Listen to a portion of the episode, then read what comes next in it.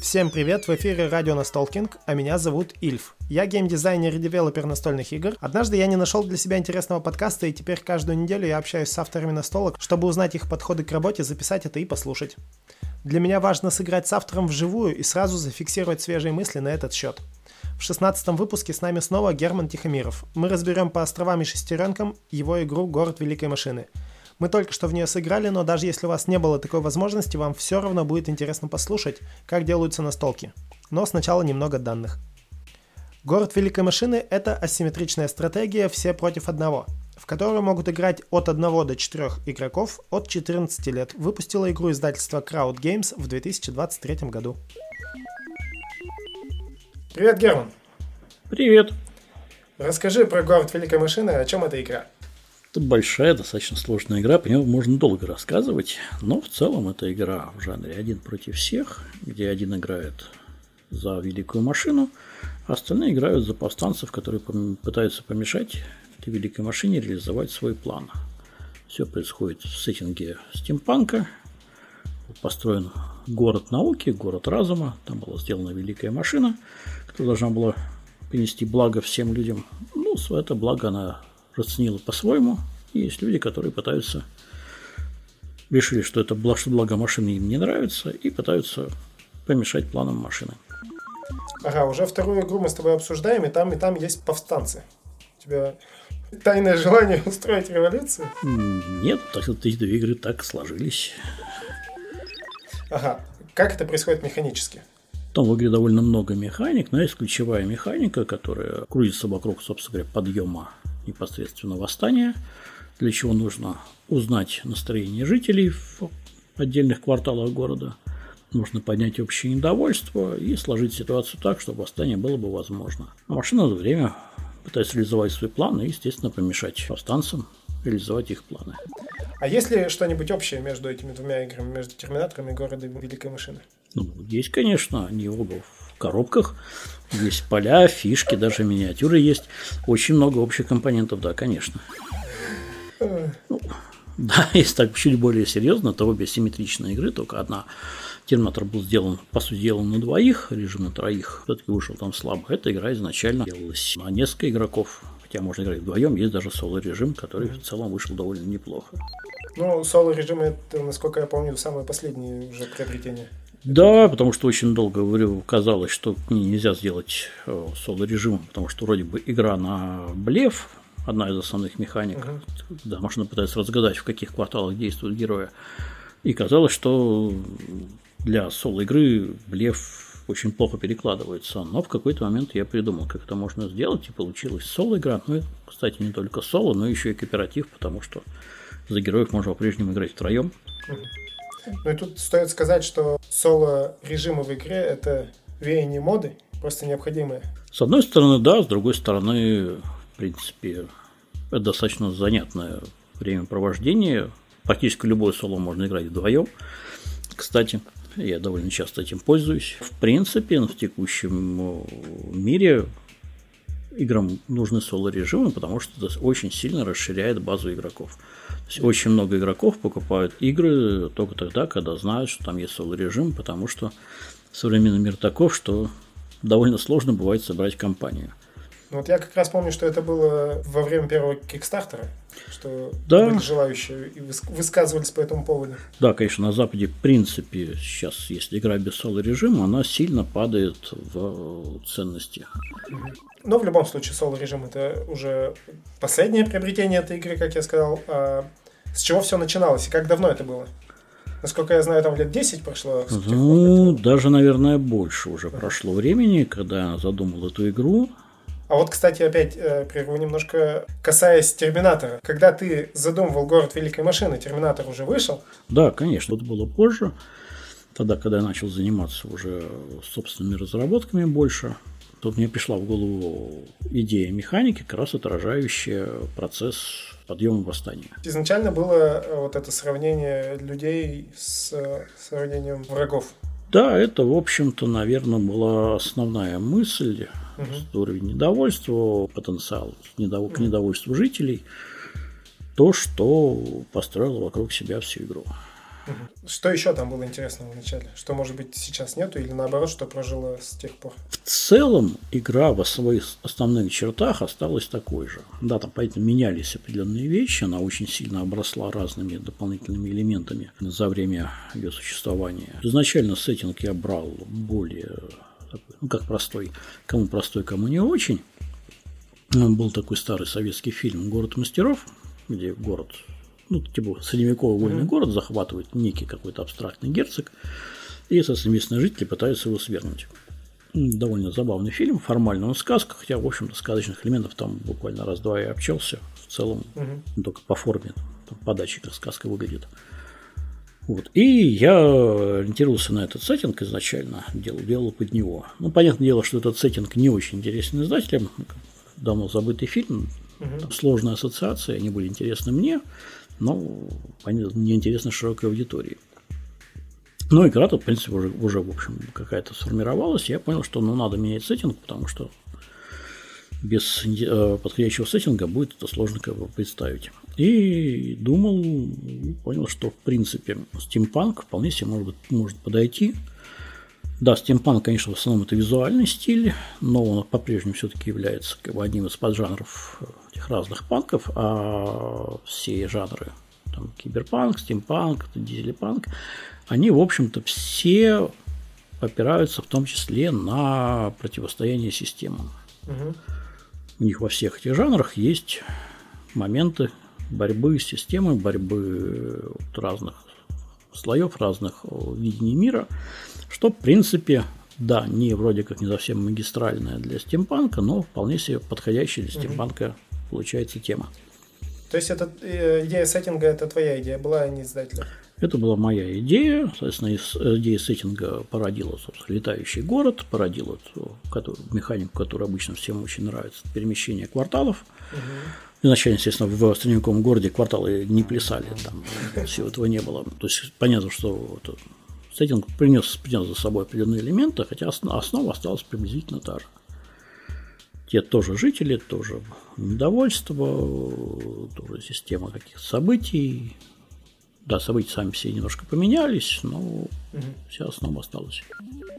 В тот момент, когда игру увидел издатель, во-первых, когда это произошло? Давно. Что, что издатель менял? Что интересного осталось из того, ну, и что появилось нового? Собственно говоря, не то чтобы издатель что-то менял. Издатель Мороз Published, если правильно произношу название. Издатель взял игру, и она была на доработке, собственно говоря, я с Денисом Давыдовым, мы, посудили вместе, ее дорабатывали. Поэтому не то, чтобы издатель что-то менял, издатель говорил, что, кажется, имеет смысл доработать. Я это дорабатывал. Мы вместе смотрели. Ну вот это интересно, в том числе то, что ты дорабатывал сам, просто как игра развивалась, что э, если издатель смотрит на игру не как геймдизайнер, а как э, продавец, что он хотел изменить в игре, чтобы по его мнению было бы интересно. Поскольку игра планировалась изначально на Kickstarter, известно, что Kickstarter требует очень много всяческих дополнительных элементов. Угу. Поэтому очень много времени ушло на отработку дополнительных модулей, дополнительных героев, там, дополнений со слугами, дополнительные кварталы, дирижабль. В игре очень много модулей, которые можно по-разному собирать. На них ушло, конечно, огромное количество времени, тем более, что каждый модуль по отдельности а, отработать одна задача, а потом надо проверить, как все эти модули работают, mm-hmm. если их брать их и совмещать. Там, значит, сразу начинаются всякие проблемы. Это тоже потратило... Расскажи о каких-нибудь сложностях, которые ты столкнулся в этот момент. Там сложностей было очень много. Что-то заполнилось? если быть честным, как бы постамод листок, то я уже при всех правил это не помню, ага. как они делались. Но проблем было много, тем более, что надо было вводить много всего. И там, честно говоря, как бы режим была последняя вещь, которую доделалась. Это не было никаким требованием, просто потому что было изначально непонятно, можно ли это сделать вообще. Угу. Я в какой-то момент осенило, что я знаю, как можно это сделать тогда как бы, с этого момента началась работа над целым режимом. А так там очень много всяких элементов, которые надо было доделать. Насколько я помню, потому что в тот момент я постоянно тестировал город Великой Машины с тобой, насколько я помню, ты в тот момент изучил достаточно много соло-режимов. Узнал ли ты какие-нибудь тонкости или интересные детали, которые вот нужны для придумывания соло-режимов? Потому что это интересное знание, не каждому оно да. а, дано. Даже, Да. даже по западным играм мы знаем, что тот же какой-нибудь Дэвид Турци известен как автор многих соло-режимов для других известных игр. Да, соло-режим очень интересная вещь. На самом деле, если про них интересно, то на прошлом Граниконе я читал об этом лекцию, ее можно найти в гильдии.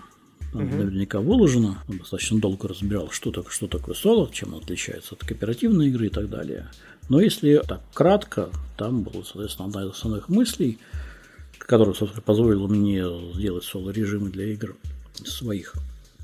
Это а, то, что когда ну, чаще всего, э, если делать игра соло изначально, нам надо смоделировать действие кого-то из игроков без самого игрока. Мгм.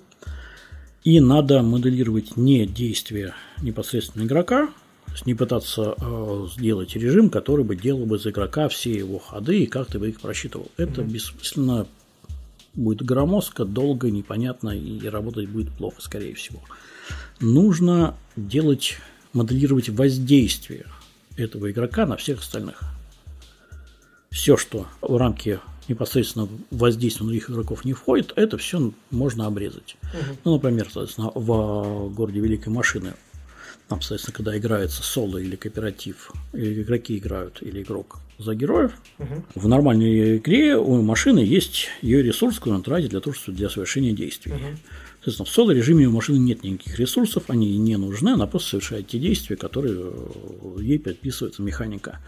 Ресурсы там были бы лишние, потому что это та вещь, на которую герои не влияют, которую герои не контролируют, она им не интересна. Сколько там у машины есть. Им интересно, что машина может сделать за эти ресурсы.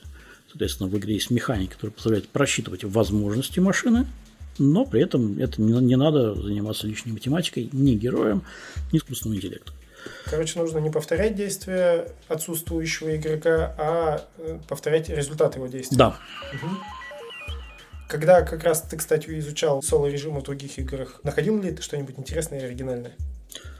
Ну, в общем-то, каждая соло-игра, она, по крайней мере, те, кто я смотрел, она достаточно интересна. Вообще, это очень интересный Все. жанр. В общем-то, так и, ну, скажем так, Но ты смотрел только соло, соло-игры? э, я смотрел знаю, ты и соло-игры, и, и соло-режимы я смотрел тоже. В принципе, они все были интересные. Да, мне встретилось э, соло, вот в Пакс по мире соло-режим мне показался как раз не очень э, удачным. Там достаточно интересно, вроде бы были заложены механики, но он получился как раз там громоздкий. И мне показалось, что он там сделан не очень хорошо. Все остальное в целом было, было любопытно. В общем-то, я рекомендую с такими вещами знакомиться, хотя бы просто с точки зрения, как такие вещи можно строить. Практически каждый раз это были какие-то свои интересные механики. Ну, вернемся к городу Великой Машины. Такой вопрос. А, Бытует мнение, что это игра на скрытые перемещения. Я не буду его опровергать совершенно. Но согласен ли ты с ним сам? Да. И действительно ли подходит эта игра в, а, в, как бы, в категорию игр на скрытые перемещения? Дает ли она тот же, те же как бы, ощущения от игры, что и какая-нибудь там ярость Дракулы, зверь и майнд менеджмент и тому подобное? Я в курсе этого вопроса, хотя, если честно, я им никогда не задавался. Когда я его делал, я считал, что скрытые перемещения, и я до сих пор считаю, что скрытые перемещения, потому что под словом скрытые перемещения может скрываться довольно много всего разного. Игра на скрытые перемещения, они, в общем-то, тоже имеют тенденцию немножко отличаться друг от друга. И в данном случае я считаю, что это одна из форм скрытого перемещения. Да, скрытое перемещение может иметь арку в несколько ходов, может иметь арку вообще во всю игру, а может иметь арку в один ход. Это пример игры со скрытыми перемещениями с аркой в один ход. Если кому-то проще это называть как-то иначе, ну, называйте это как-то иначе. Этого сама механика не поменяется, то, что вы ее как-то иначе назовете. Ну и раз мы заговорили о том, что как называть, мы как раз в прошлом выпуске с Женей Петровым говорили о том, что о необходимости классификаций. Я тоже с тобой это уже много раз обсуждал, и мне хочется, чтобы ты сказал это на запись. Не проблема. Опять-таки, э, уже много лет назад на грани кони я читал лекцию о классификации настольных игр, можно тоже найти и послушать. Хотя, конечно... Классификация на... механик. А, классификация механик. Я вообще не вижу смысла классификации механик. Вот. Просто не вижу в этом смысла, потому что, ну, вы назвали это как-то хорошо, дальше что? Да, конечно, для коммуникации нам нужно что-то э, что как-то называть, но возводить э, это в ранг абсолюта бессмысленно, потому что мы эти названия делаем для того, чтобы понимать, о чем мы говорим, а не э, пытаемся делать игры под эти механики. Потому что игра первична, ощущение от игры первичны, а название механик вторично. Угу. Как только мы об этом забываем, мы забиваем себя в какие-то непонятно зачем нами же созданные рамки. Угу. Зачем это делать? Не надо этого, не надо так делать. Да, ну для тех, кто не знаком с вопросом, просто у геймдизайнеров часто бывают большие споры.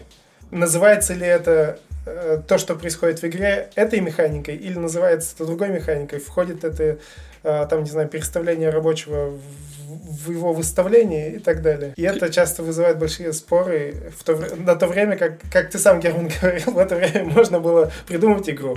Абсолютно верно. То есть, если делать нечего и хочется поспорить об академических вещах, да, пожалуйста, никто не запрещает этим заниматься. Да, иногда это бывает важно, но чаще всего нет. Чаще всего, как вы не называете механику, она останется все равно ровно тем, что она есть в игре. Угу. Другое дело, что в случаях, если нам необходимо, вообще, в принципе, когда нужна классификация. Тогда, когда у этой классификации есть разумное применение. Чаще всего это применение тогда, когда я решаю, интересна ли мне эта игра. Я про нее что-то узнаю, из этой информации я решаю, хочу я в это сыграть или не хочу я в это сыграть. Угу.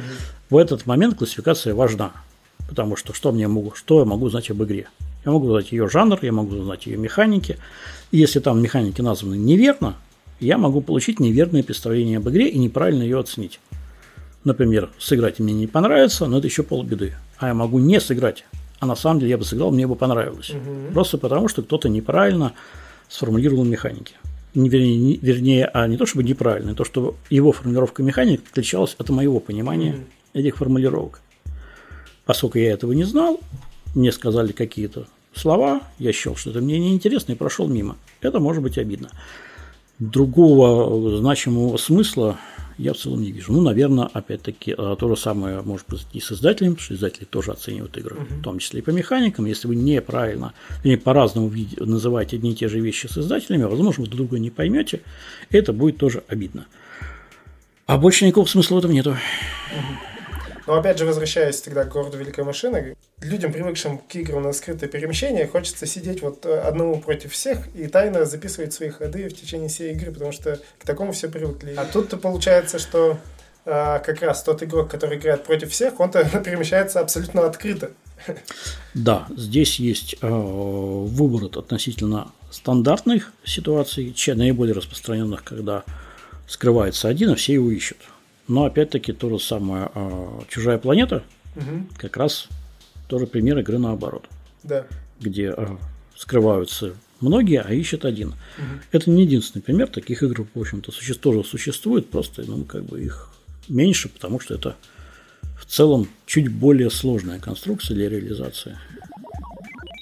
Хочу коснуться еще совсем-совсем другой темы но касающийся как раз, возможно, тех времен, когда ты начинал только придумывать э, город великой машины. Ты в тот момент, наверное, еще работал в магазине настольных игр. Да. Твой опыт работы в магазине настольных игр как-то сказался на тебе, как на геймдизайнере? Что ты от этого получил и насколько это полезно? Да, конечно, потому что опыт работы в магазине приводит к тому, что ты видишь людей из очень большого среза общества, которые заходят в магазин. Да, понятное дело, что все-таки должны зайти в магазин настольных игр зачем-то, хотя некоторые просто проходя мимо заходят, такое тоже бывает. Это немножко меняет представление о том, чего хотят на самом деле люди, как они воспринимают игры, что им интересно. Мы очень часто начинаем вариться в своем маленьком кругу, и нам начинает казаться, что вот при, э, вкусы, привычки, интересы нашего круга, они являются интересами большинства. Ну, mm-hmm. это, к сожалению, в большинстве случаев не так. А может быть, не к сожалению, на самом деле, как раз это хорошо. Но для геймдизайнера это может быть ловушкой. Угу. Потом, да, конечно, это позволяет, ну, например, как бы количество раз, когда приходили, спрашивали какие-нибудь игры-ходилки, ну, настолько большое, что понятно, что рынку этого не хватает. На самом деле, до сих пор не хватает, что вышла одна игра, большая бродилка от Гаги и все. Нет, подождите. Как раз для того дня, когда мы это записываем, буквально вчера вышла отличная бродилка. Нет, на самом деле, на самом деле, конечно, больше. И не только того, что просто... Используясь случаем, я просто прорекламирую отличную бродилку, которая называется «Мимимишки времена года», которая вышла буквально вчера. Нет, нет, конечно, конечно, их больше. Их больше, но спрос на них довольно большой. И игры, которые могли бы быть не совсем просто ходилками, ну, не уровня вот совсем вот, там, детского мира игры за 100 рублей, но при этом быть легко понятными угу. для широкой аудитории. Даже не то, чтобы легко понятно, что вот предельно легко понятными для широкой аудитории. Их на самом деле до сих пор не хватает. Угу. Вот. Ну и в принципе восприятие игроков, когда понимаешь, как бы, что, э, как э, человеку в магазине приходится объяснять игру, как, э, на какие вещи он реагирует, немножко понимаешь, собственно говоря, почему я в момент задался вопросом классификации игр, потому mm что было понятно, что люди приходят в магазин не за тем, не за этими классификациями, они по-другому все это воспринимают.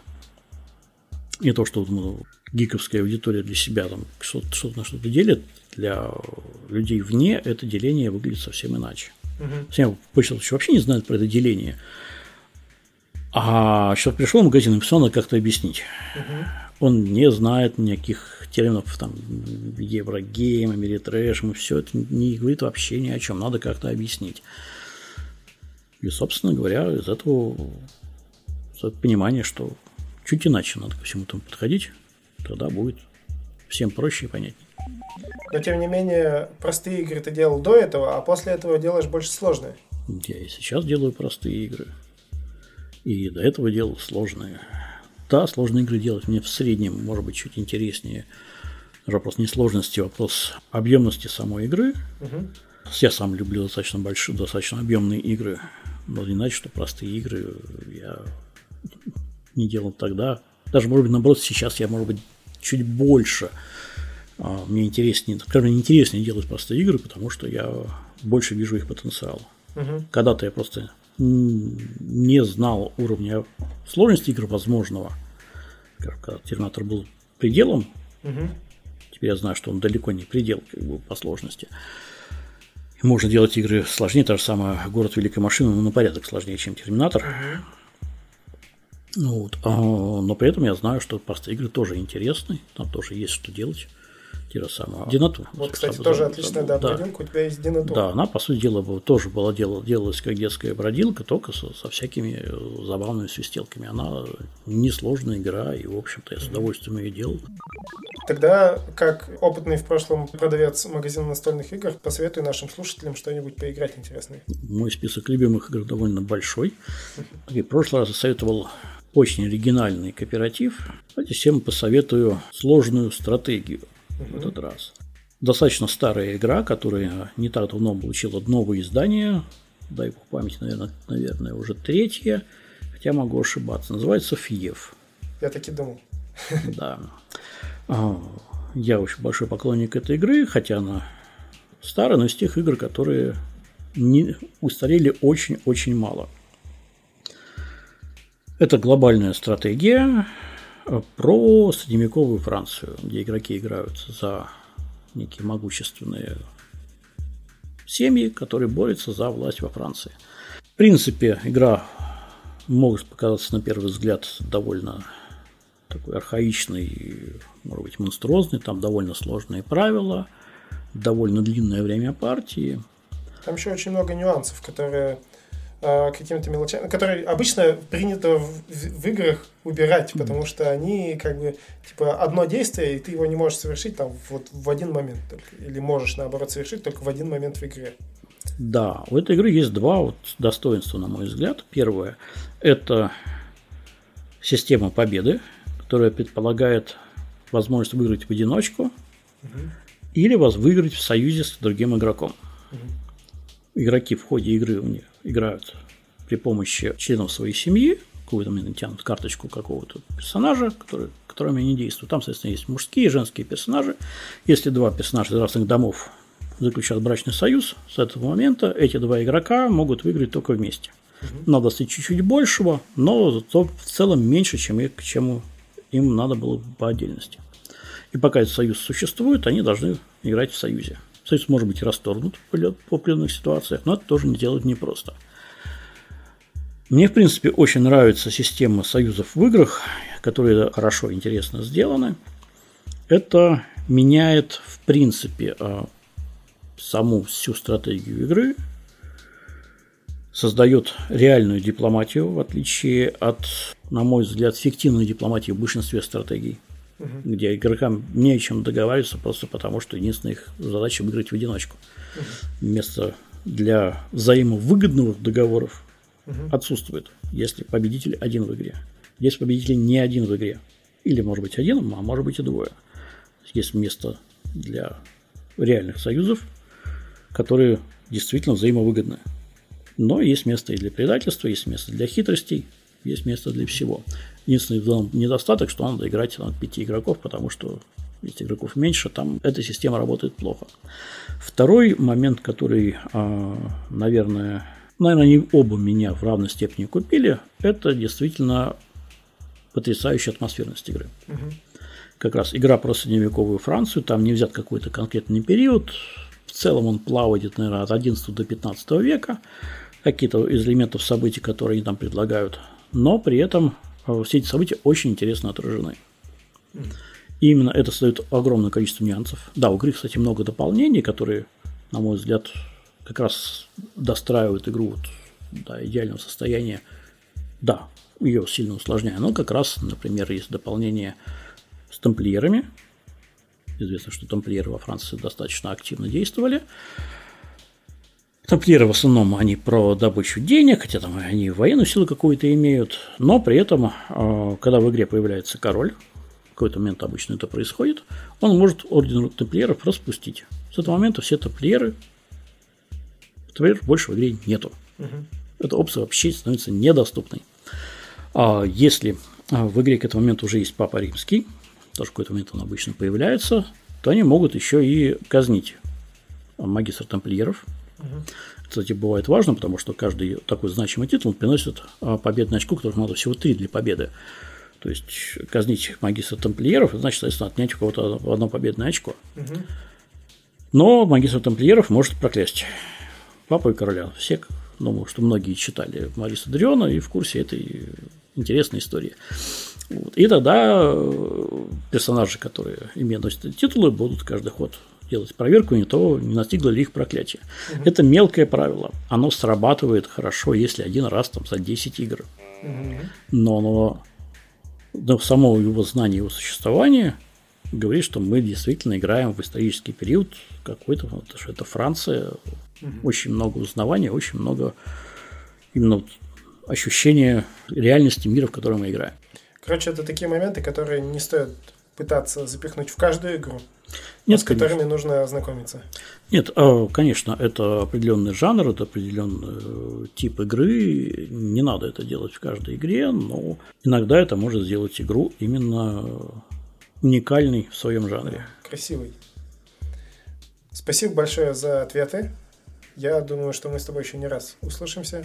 Полагаю, что так. Ага. Всем доброго дня.